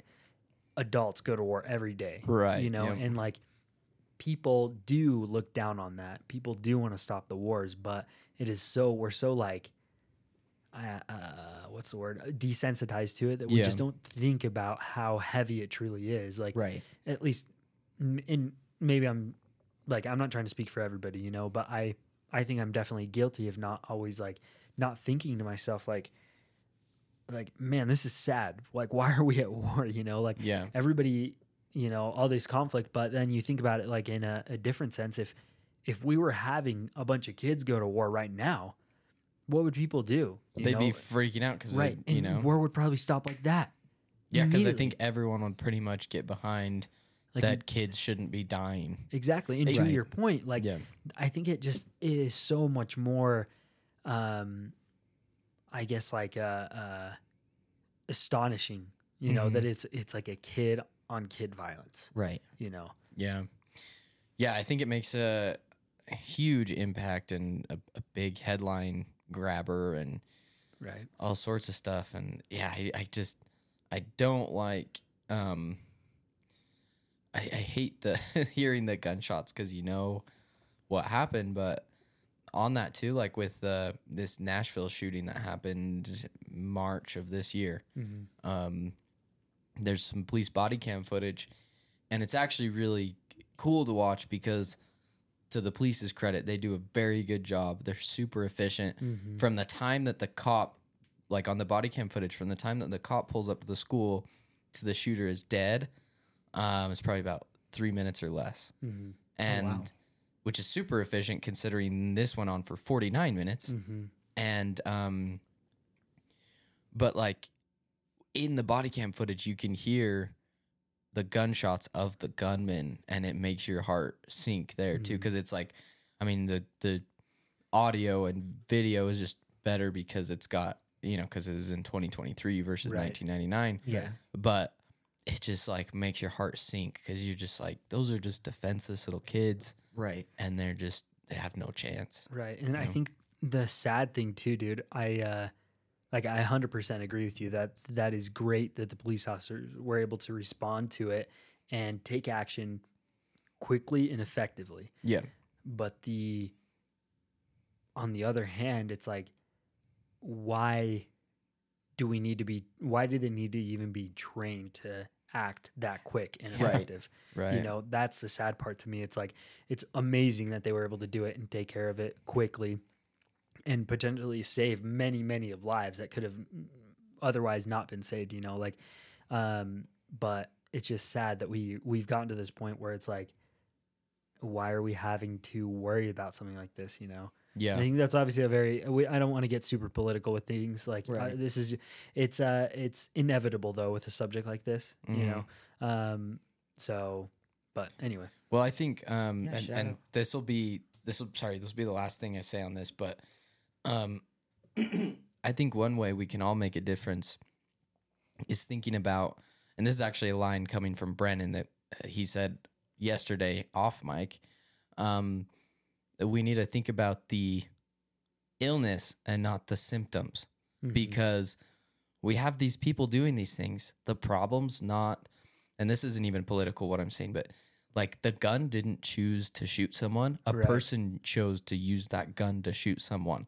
yeah, Like, like we need to address the issues that lie way beneath all of this more than we need to address the gun part of it. Right. And, And I I'm I'm not saying 100%. anything Yeah. pro gun or anti gun. I'm No. just saying the guns don't shoot themselves. people will Exactly. find a way to carry out their malicious intent no matter the circumstance. Exactly. And Exactly. I think that's they were going to big use a bomb, not a gun initially. right, yeah. and that's another big big detail. I think I'm glad you pointed that out because I also uh, I didn't like I thought about this oftentimes and I didn't think about it until once you said something. But a lot of the time, like we hear people in the uh, UK, for instance, that will make fun of like Americans and say Yeah. like all this gun stuff, but UK has one of the highest, or I think the highest um, crime rate for knife like Oh, murders really? and stuff. You know, and so it just goes to show like mind you, it may be much easier, obviously, with a different tool, but it Right. just goes to show that humans' natural like instinct is to find a way, regardless of the circumstance, Mhm. right? Right. You know, and if you have that sort of malicious intent in you, if you have that, um, if you have hate enough in your heart to inflict murder on somebody, Yeah. you know, at the end of the day, you will find a way to do it no matter what. For sure. If it's going to be with a knife, it's if it's going to be with a bat, if it's going to be with your bare hands, Right. the hillside people- stranglers just used bags and cords. bags and cords, barbed And they- wire, electricity, like Yeah, and they killed more people, I think, than these guys did. Mm, so hillside stranglers I believe were 10. Oh, was it ten? 10, yeah. Okay, but Yeah. they're up but there. still still right Yeah. exactly and they didn't have bombs they didn't have guns like they exactly you know like they'll people people will carry out evil no matter what yeah. Exactly.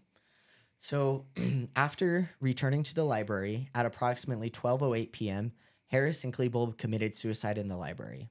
The massacre lasted about 49 minutes in total. The response from law enforcement was criticized in its aftermath for being slow and overly cautious, partly due to the lack of subs- established protocols for an active shooter situation at the time. This led to significant changes in police tactics in the years following. The Columbine attack and massacre resulted in 13 fatalities, 12 students, one teacher, and more than 20 people injured. The psychological impact on survivors' families and the community and the nation was profound. The Columbine shooting sparked intense debates about gun control, school safety, the role of violent video games and media, bullying, the mental health of adolescents, um, and it remains one of the most infamous school shootings in American history and a turning point in how such incidents are handled and perceived. And so, kind of going off of that, I want to um, talk a little bit about societal changes, just briefly, about how things were were changed. The first one, and I'm going to ask you to bear with me because this first one I'm actually a little bit passionate about, Mhm. and um, it leads into something, and I might. I might get a little unhinged, just a little unhinged in like my thing. So just bear with me a little bit, please. gotcha. Um. So the first thing that changed was school security and emergency preparedness. Many schools across the U.S. increased security measures. This included the installation of metal detectors, surveillance cameras, the hiring of security personnel, drills, and other things as well. Schools also developed and regularly practiced the emergency response drills, including lockdown and active shooter drills. Now, Mhm. going with school drills here, this is the biggest things. And, you know, we're so afraid of this happening again that we went to these extreme, like these, these, uh, I don't think, I think installing metal detectors might be a little extreme, but that's my personal opinion. Um, we went to these lengths, I'll say, to um, trying to prevent this again by installing metal detectors, surveillance uh, cameras, and then also doing lockdown drills, active shooter drills. Think of all the other drills we also do. We have earthquake drills, we have fire drills, we have tornado drills, we have all these drills that we do on, and they go off constantly. And it feels like almost every single month you at least have another drill or Yeah. every two weeks. Um, And you know these metal detectors because you get a break. well, kinda you have these cameras and then you also have these metal detectors you just transform something that should be a safe place into a prison in a place of where you need to always be cautious and you need to always be waiting for the fire alarm or you need to be waiting to be told to put on lockdown and you're practicing for this. And so this place turns from this so-called place of safety to this um, prison to where and you know this is where it's going to tie in a little bit for me. You, we talk about mental health and anxiety in kids today and Yeah. depression. We wonder why people who are at home in homeschool don't have the same amount of percentage of mental illness as kids Mm-hmm. who go to school. And it's because we're literally programming fear in us from when we start in kindergarten all the way until we graduate. That's true. You're always told in school 100%. that you're you need to be worried. You need to be worried. You always need to be worried. Guess what? We're watching you. If you're in trouble, you're gonna go see the warden. I mean the principal. Yeah. Um, Damn. That's true. No, you're yeah, always true. escorted. People are watching you, Mhm. um, and it's all in the name of safety. But Mm-hmm. whose safety is it in the end? Mhm. How Well- much is it really helping if you're causing all these kids to develop more mental illnesses? Well, and notice how the suicide rate has mm-hmm. skyrocketed of kids in high schools due to like time going on and later. And you know personally i believe it's because we've turned school into this place where you always need to feel scared you always Right. need to feel anxious you always need to feel like something bad's going to happen even though it's not going to happen. And it's subconsciously there. You might not feel it at the time but subconsciously you just you're supposed to remain alert for whatever thing like have you ever noticed like sitting in class the minute like you hear the the speaker in the classroom go off how everybody just quiet Yeah. Mhm. it's because you've been programmed through them going on They're saying oh this is a lockdown drill or Right. earthquake or you know. even even um like the the fire alarm i always remember specifically at orem junior yeah the light would flash before the uh, like the so you sound would would know go when it by was coming. Right. and i remember jumping from the light because it was so distinct you knew what it was but the thing is like hey there's a, never a fire i don't think there's ever a fire there that i remember being I think there was once. but it wasn't during school was it No, right I think that it was. I think somebody like burned a, a microwave or something like that. yeah Yeah. But but like no one ever got hurt in it as Right. far as I Yeah. know. Yeah. Maybe like a slightly burned hand, but like, you know, it's not like it wasn't like the whole school burned down.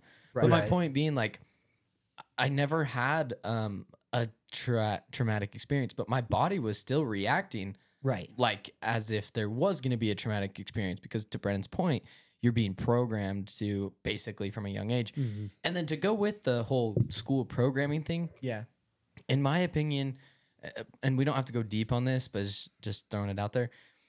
I think the reason that there's so much success now with um, public sc- or uh, homeschooling and things is like, I think we're starting to realize how much time is being wasted in public school and public education. right And um, like, if you look at other countries, um, they can be far more advanced at a younger age because they go at a faster pace. Like, it's Right. amazing what kids can learn, Mhm. and they're like going at a slower pace. And I personally think this isn't a fact. I personally think it's a little bit of our government kind of programming us to just be worker bees to do Right. the kind of do their bidding. that's how school way. is set up Yeah, because you go there close to eight hours, just like a job, mm-hmm. and you go there, you do what you're told, you don't ask questions, you turn in your assignments on time.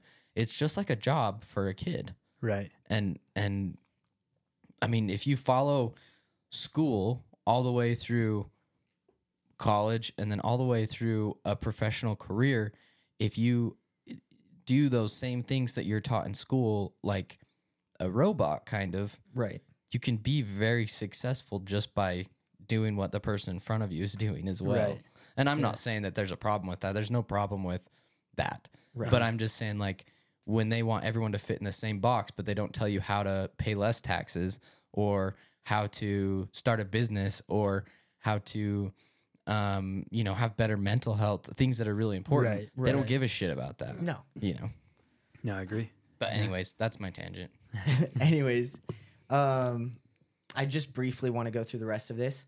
Um, so, some other societal changes uh, law enforcement tactics. Columbine changed law enforcement response tactics for active shooter situations. The traditional method of setting up a perimeter and waiting for SWAT teams was replaced by a more aggressive approach. Police officers are now trained to immediately enter the building and confront the shooter as quickly as possible. Um, threat assessment and mental health had changed. There's a greater focus on identifying and intervening with students who might pose a threat to schools, implemented more comprehensive threat assessment protocols, and increased mental health services for students. Uh, many schools have adopted an anti bullying program. Columbine brought attention to the issues of bullying because of hmm, due to um, the media and misinformation. However, um, it did cause schools to implement anti-bullying programs and policies to create a safer and more inclusive environment for students. Um, it had sparked the gun control debate more. The massacre reignited debate over gun control in the United States.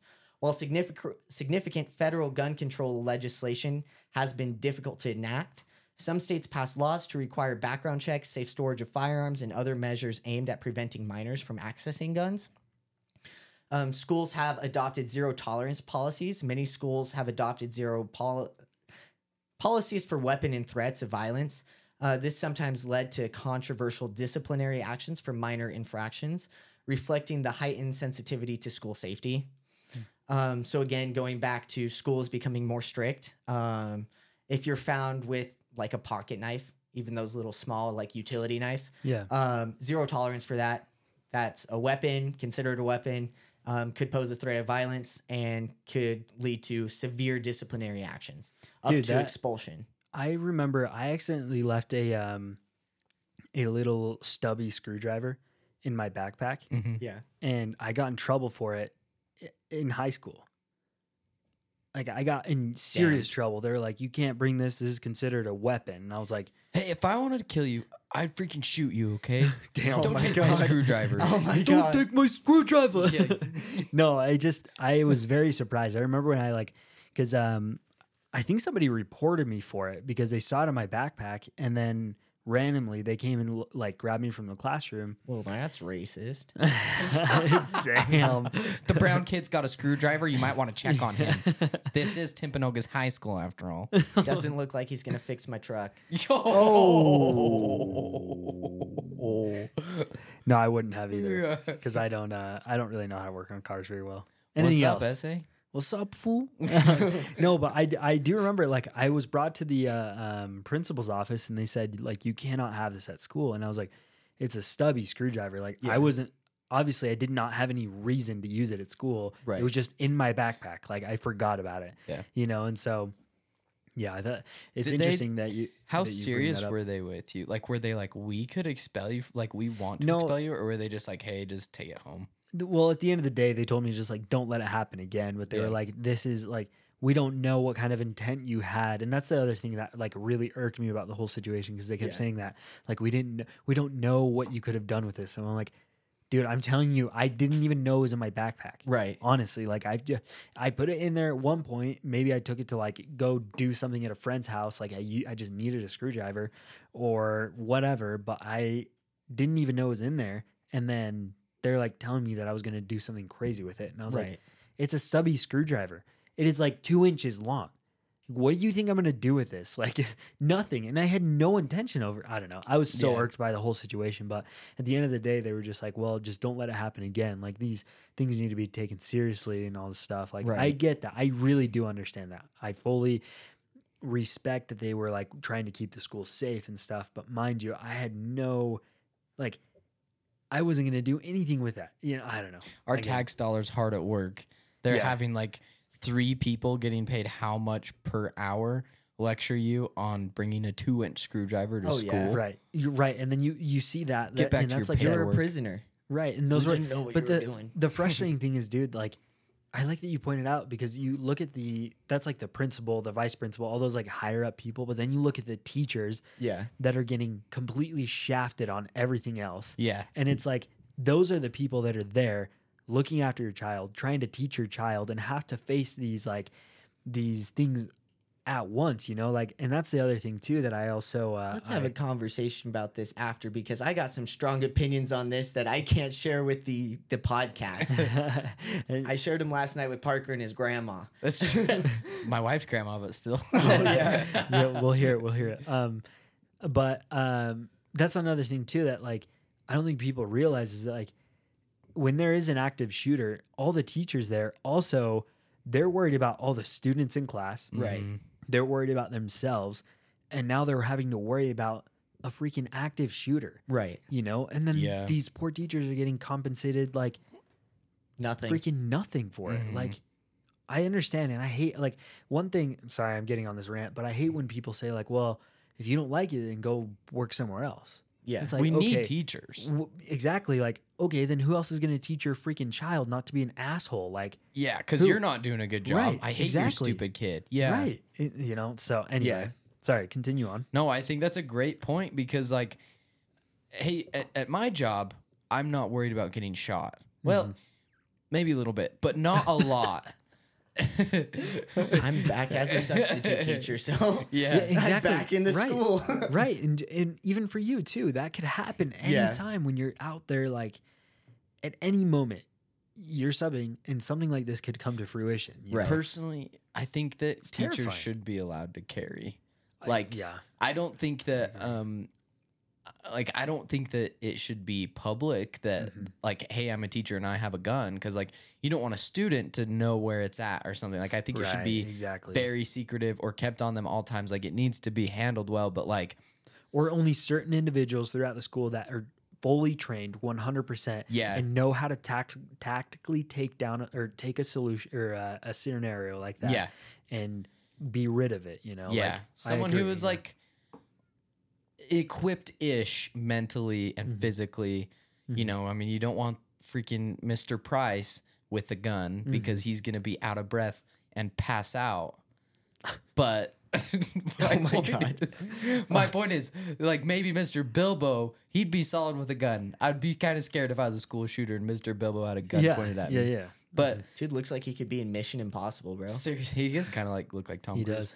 But my point being, like, you know, if you're literally, if you're working at a place where they're like, "Hey, we're gonna train you for what you're gonna do when a shooter comes in," Yeah. I don't think it's like too much to ask that you can carry a gun to defend yourself and the 30 kids you're watching over all the time. yeah i agree But anyways, agree Anyways, sorry uh, for that tangent No, I'll kind of keep these brief. And two, two of these things have been there's been emphasis on them, but they haven't really helped at all. They're still kind of in the same stage, the Stone Age, in my opinion. I guess I'll Age. say. Um, so another thing that was impacted is crisis intervention and counseling services. Um, so apparently, supposedly, um, crisis counseling has become more widely available in schools to help students cope with issues such as depression, anxiety, and trauma. Um, personally, I think that we're still light years behind um, where we would need to be in such situations. for sure. oh yeah And um, this next one is a complete and total joke because the people who need to be involved aren't involved. Um, and this is community and parental involvement.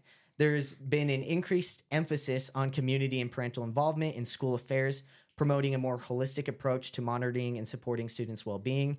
Now, you know, as what I've seen in talking with teachers in general is when it comes to parent teacher conference, the kids who probably need to be at parent teacher conference are aren't there. there, because their parents don't care enough to have them go or to have them go, Yeah. um, or school's just not like an emphasis on it. And so the people that need to go don't go. And it's kind of the same way like the people who need to have their parents like notice them to not shoot up at school need to be noticed more by their parents before it happens. And you know what? Sometimes I won't put a blanket on saying that's every single time because I bet you some parents are good. But as a general rule, I bet you if um, Eric or Dylan's parents saw everything, knew everything, they probably would have paid more attention to their kids. And possibly, I'm going to say there's a strong possibility maybe Columbine wouldn't have even happened. Mhm. Maybe Especially if they would have just issue. read their journals. And now let's get to the real crooks. let's get to the real crooks. The media coverage guidelines that were impacted. The way the media covers mass shootings also came under scrutiny. There was a push towards more responsible reporting. I'll say a push because it's still not there. For sure. Um, a push towards more responsible reporting to avoid sense sense sense. Uh, I used to be able to pronounce this word. Sensationalization. Do you know what I'm trying to What? say? Sensationalization. Sensationalization of perpetration. Sensationalization? Sensationalization. Is that the word? that sounds like you're trying to rap sensationalization sensationalizing the perpetrators, which might in, lead to copycat incidents. That's a lie. Media makes money by making the biggest headline. Obviously, we know this. They are not above, you know, making shit up. So, Mhm. and they do it all the time. You know, recently, uh, what was it?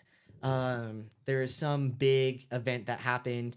And I think it was CNN actually that reported something, and then it ended up being 100% false, Yeah, and they had to retract What's it new? because you know with media it's who got it first, who got it first, I got Yeah, it yeah. first. So Um, they jump on a story that's BS. Exactly. Ugh. And then they have to be like, "Oh, my bad." Er, Just er." kidding. Oh, the my anonymous bad. tip was uh, a tenth grader that just thought it'd be funny to see this on the news. so Basically, wild. oh, I wish I could remember what it was. There was this. Okay, This just in: Pizza Hut changed its logo. this is dead serious. You can find this on YouTube. You can find this on YouTube, and I'll show you guys afterwards. But um, there was this flight crash, and apparently somebody said that they had the names of the pilots. And the first name of the pilot, there's an actual video of this, and the reporter's reading it off. name of the pilot, Sum Ting Wong. Wait, oh, Way too low. I think Way too low. I actually think I Holy I know what you're fook. talking about. oh my gosh! No, I think and I they what you're talking reported about, this. Yeah. They reported on this, and there's like one other name that I can't remember, and they reported this as if it was fact. You know what? Like, There was twin sisters, Fukyu and Fukyu. I, I'm gonna play it for you guys. Just Yeah. give me one fucking second. Okay, so I have it now. Um, here is the video clip, and the reporter is completely serious. This was actually aired live, and it was just because they wanted to get the scoop first. So bear with me.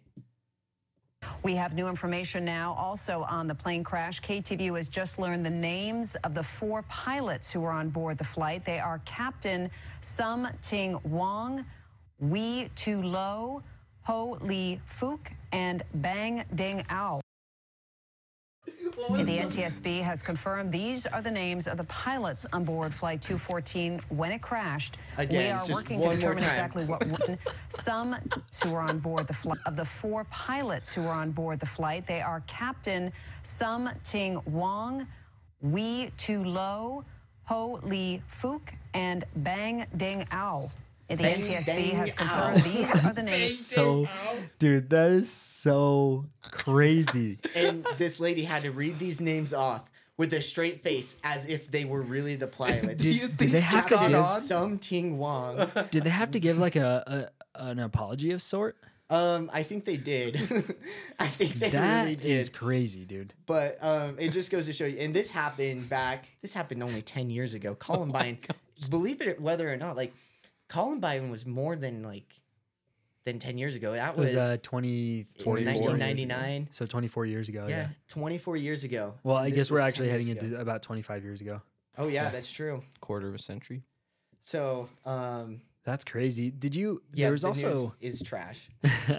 there was also another video of um now that we're on this subject but uh there was a video of this lady that was reporting something that had happened in the neighborhood but Yeah. it was like a all a fluke and it was just to get her to like draw a penis on the yeah on, like the, weather like map. because you know like well it wasn't a weather map but they were saying like they might be within this area or something like that i don't remember exactly or like the perp took this route and it was just all fake it was all fake like reporting Yeah. but the news took it serious and then it was just to draw a like a penis on live television No, It's no, like, insane. he was spotted here, here, and here. yeah exactly like like it's just it's ridiculous how do they not vet that more you know It's crazy because It's all the about- money is getting the headline first. Whoever gets the information first is the one. It doesn't Who matter cares if it's, right, or wrong. Yeah. We got it first. If we're mm,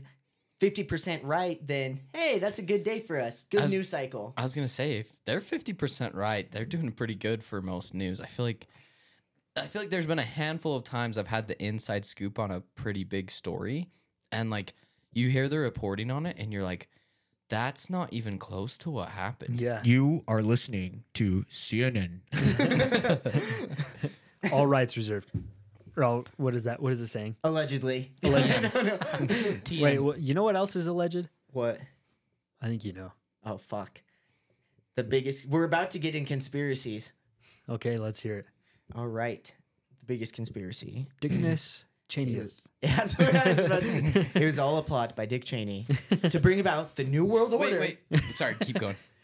just like he was planning to do a ye- two years later in the mass ritual known as 9-11 allegedly Allegedly. Yes. Can I share legit. one thing before you get into the conspiracy theories? Yes. because it's it's probably the the most humanizing thing in this whole thing. The the thing that made me feel like the most compassion or empathy for these the the victims and their families.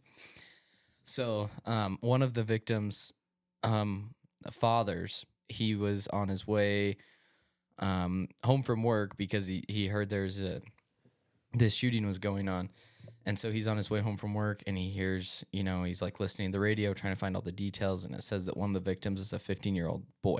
Hmm. And he's like, I have a 15 year old boy. And he's like, Oh, oh, man, you know? And so It's terrifying. yeah.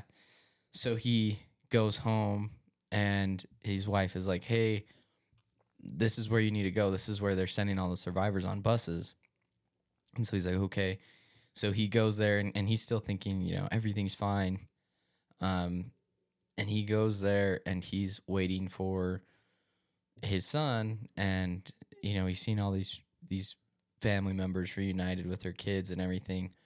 And um he goes he's waiting there and waiting there. And you know his son hasn't showed up. And so uh, then he's you know they they say hey there's one more bus with um with survivors coming. And so everyone there is like left thinking man i hope my my kid is on that that bus you know? And then uh they ended up saying there's not another bus coming and so everyone there Wait, they just told everybody there was a bus coming? they thought there was. They were being genuine. They thought there was another bus coming, and then they got word back that that was that everyone that had survived was already there. And there's like this whole, you know, room full of of people that didn't have their kids, and and they were expecting them, and they just didn't come home, didn't come to that room. Isn't that just awful? This is why I've been drinking this entire week, guys. this is why I become a borderline alcoholic. I don't even want to see my liver right now. but like it's super heavy to share that so I, I kind of apologize i don't want to put anyone in a bad mood but i just think um it's important to hit on that stuff like these were real people and real families and it's super sad but like these people were just monsters like Mhm. how do you how do you do that stuff Mm-hmm. and uh it kind of i'm kind of sad that we even covered it because he wanted to be famous and not not that we are the reason he's famous we're not famous ourselves to talk about it Right. but you know it's living on in infamy and i i if i if there's a way i could go and kill the story so we didn't even know about it i mean for the victims you don't want to do that you want to pay respect for the victims but i just wish that those stupid monsters didn't live on in infamy you know Mhm. yeah. You know, something could have totally solved this issue before it got even that far. Hmm. Abortion. I, I doubt his why his mom knew what he was gonna what monster he's gonna be. Yeah. I don't know. Maybe mothers need like a spider sense. You know what they mean? Like their womb is tingling. No. um, this is a bad one. so, Bad okay. egg. I want to hear about these conspiracies. okay. Let's hear these. let's just uh, quickly go through them since we're, almost at two hours. Um, and so, a conspiracy theory: bullying is the root cause of Columbine. This is false. Um, Eric Harris was not bullied. Uh, Dylan Klebold was friends with Eric Harris, so odds are he probably wasn't bullied either. Um, and so, bullying was not a root cause of Columbine. Involvement of other individuals. There's speculation that other students were involved in the planning or execution of the attack. Um, Some people say there were two more shooters just because sometimes, like in the confusion of it all, when kids were calling in, um, it sounded like there were m- more than two shooters, but there actually wasn't. There was just two shooters. Mhm. Um, it was just a little bit complicated with all the phone calls coming in to just to figure out how many shooters there actually were. Right. Next, we have the Trenchcoat Mafia Association. Early repo- early reports linked that Harris and Klebold uh, were in a group known as the Trenchcoat Mafia, which is a small clique at Columbine High School. It is speculated that this group was a gang or had significant roles in planning of the massacre. However, subsequent investigations revealed that while Harris and Klebold were wore trench coats during the attack, they were not active members of this group, and the Trenchcoat Mafia was not involved in the massacre at all. But that will not change the fact that you had somebody on the news go in and say it was the trench coat mafia and spread more disinformation. Next, we have uh, psychotropic drugs as an influence. Some theories suggest that the use of psychotropic drugs, like antidepressants, played a role in the shooter's decision to commit the massacre. The argument is that side effects from these medications could have contributed to their aggressive, their aggression, impaired judgment. However, there is no conclusive evidence linking their actions to medication or that they even took medication at all. Hmm. Next up, we have law How enforcement. would they? How would they not be able to just link to see if they were on any medication? Like, wouldn't that be documented somewhere? It would be documented, but it's just not like public knowledge. Right. And so there's no way for us as like the rest of us to say it was psychotropic drugs. Right. Like you could just sit there and like the best we could do is say speculate at this hey, point. like maybe they were on psychotropic drugs. Like we know um, Dylan Klebold sh- struggled with depression, Mm-hmm. but um, was he treated for depression? Was he medicated for depression? To be Mm-hmm. And- determined. I think the other thing too, back in the day, like I think depression and any sort of mental illness was definitely like the taboo. You know, N- Right. Nobody really addressed it. Nobody wanted to address it. Exactly. It's not like now where it seems like 60 or 70% of the people you meet are on either anxiety or depression medication. Right. Right. Because it's a lot easier to diagnose now, and we have the tools to be able to get like pe- uh, help people feel better. You know. Mhm. Exactly. So um, there's no evidence to say also that antidepressants will cause your kids to become school shooters. That is something that should be noted. Antidepressants will not make your kid want to shoot up a school. It might actually make them enjoy life a little bit more if they are depressed. Anyway, moving on to our next conspiracy theory law enforcement's response and cover up. Questions and theories have been raised about the response of law enforcement to the massacre. Some believe there was a delay or inadequate response, and some go as far to suggest it's a cover up of mistakes made during the response. Official reports and investigation have addressed these concerns, through some skepticism remains. Though some skepticism remains. Next one influence of media and culture. The theory that violent video games, music, and films influenced Harris and Klebold have been widely discussed. However, they have been disproven. It is hmm. controversial and lacks definitive evidence that video games, music, and films that are violent um, induce the rage to want to shoot up schools. I don't know about you guys, but I've seen several rated R movies and I have no intention of shooting up a school. What about you guys? I have killed a ton of people in GTA. Yeah. And I have laughed my head off doing it. And you know why? Because they were freaking NPCs and they weren't real. It's- and yeah, I it's don't not feel like real. killing anyone. yeah you don't have any you don't have any uh, intent in your in your thoughts Yeah. or your heart to want to go and and uh like put harm on somebody you know Yeah, it's just all right. it's all a game yeah. you know I mean, my favorite thing is you get in a car and you just drive down a busy sidewalk and just watch people fly over your car. parker's a psychopath Nah, it's pretty fun. Just oh my god! I would do it. I would do it specifically when my mom walked down because she'd be like, "Ah!" What do you mean?" no dude that's when you just go to like the the uh oh what are they the freaking strip clubs in gta "Oh no!" I, she would have been like, "Turn that off! No boobies in this house." uh, nice Well, here we go. So, next one is I'll put an asterisk because it's somewhat true.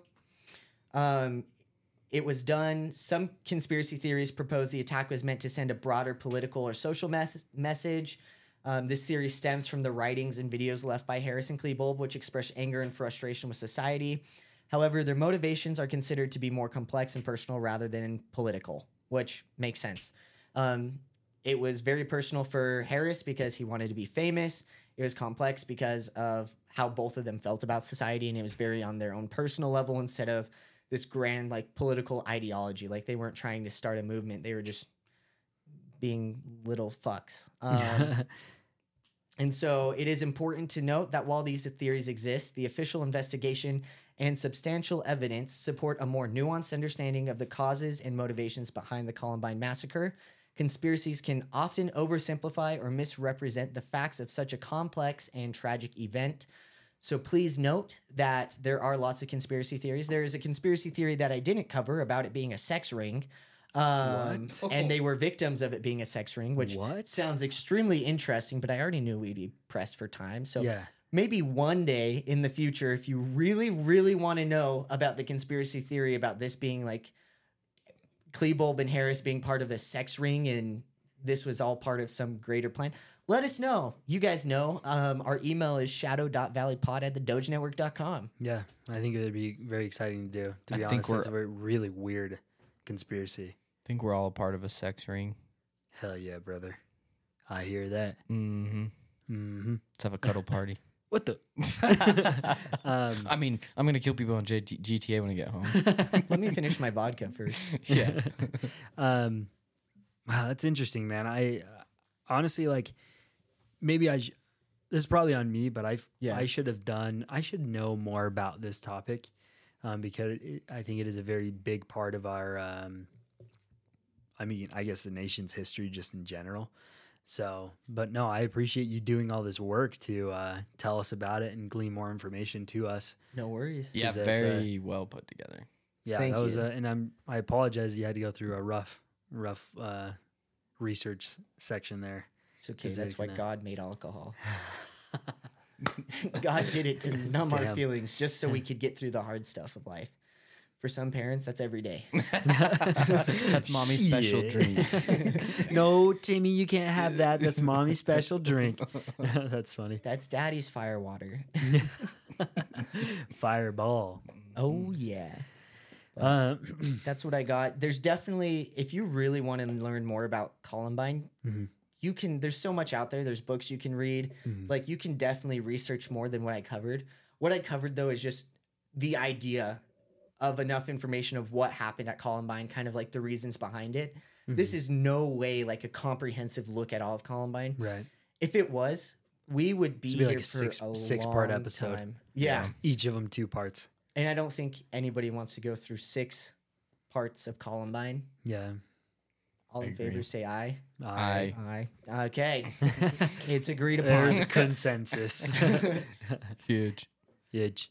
Um, well, yeah. Thanks, Brennan. I appreciate that. And again, I apologize if it m- made you a little hungover the next day. no, it's okay, man. I'll survive. My sister was happy because I was I was at her wedding and I was willing to give her a hug and I was smiling. Because you showed Because up you were buzzed. researking the whole time. You're like, oh, shit. I got to go to the wedding. At first, I was bummed out because oh my god, her bitch of a mother-in-law. I got in a fight with her. Anyway, her husband weighs more than my sister, which is saying a lot. oh lot. my gosh. Anyways, um, ending the podcast now. These are conversations that we're going to have afterwards. if you want a bonus segment, just email us, and I'd be more than happy to tell you everything. Um, but again, this is my name's Brennan.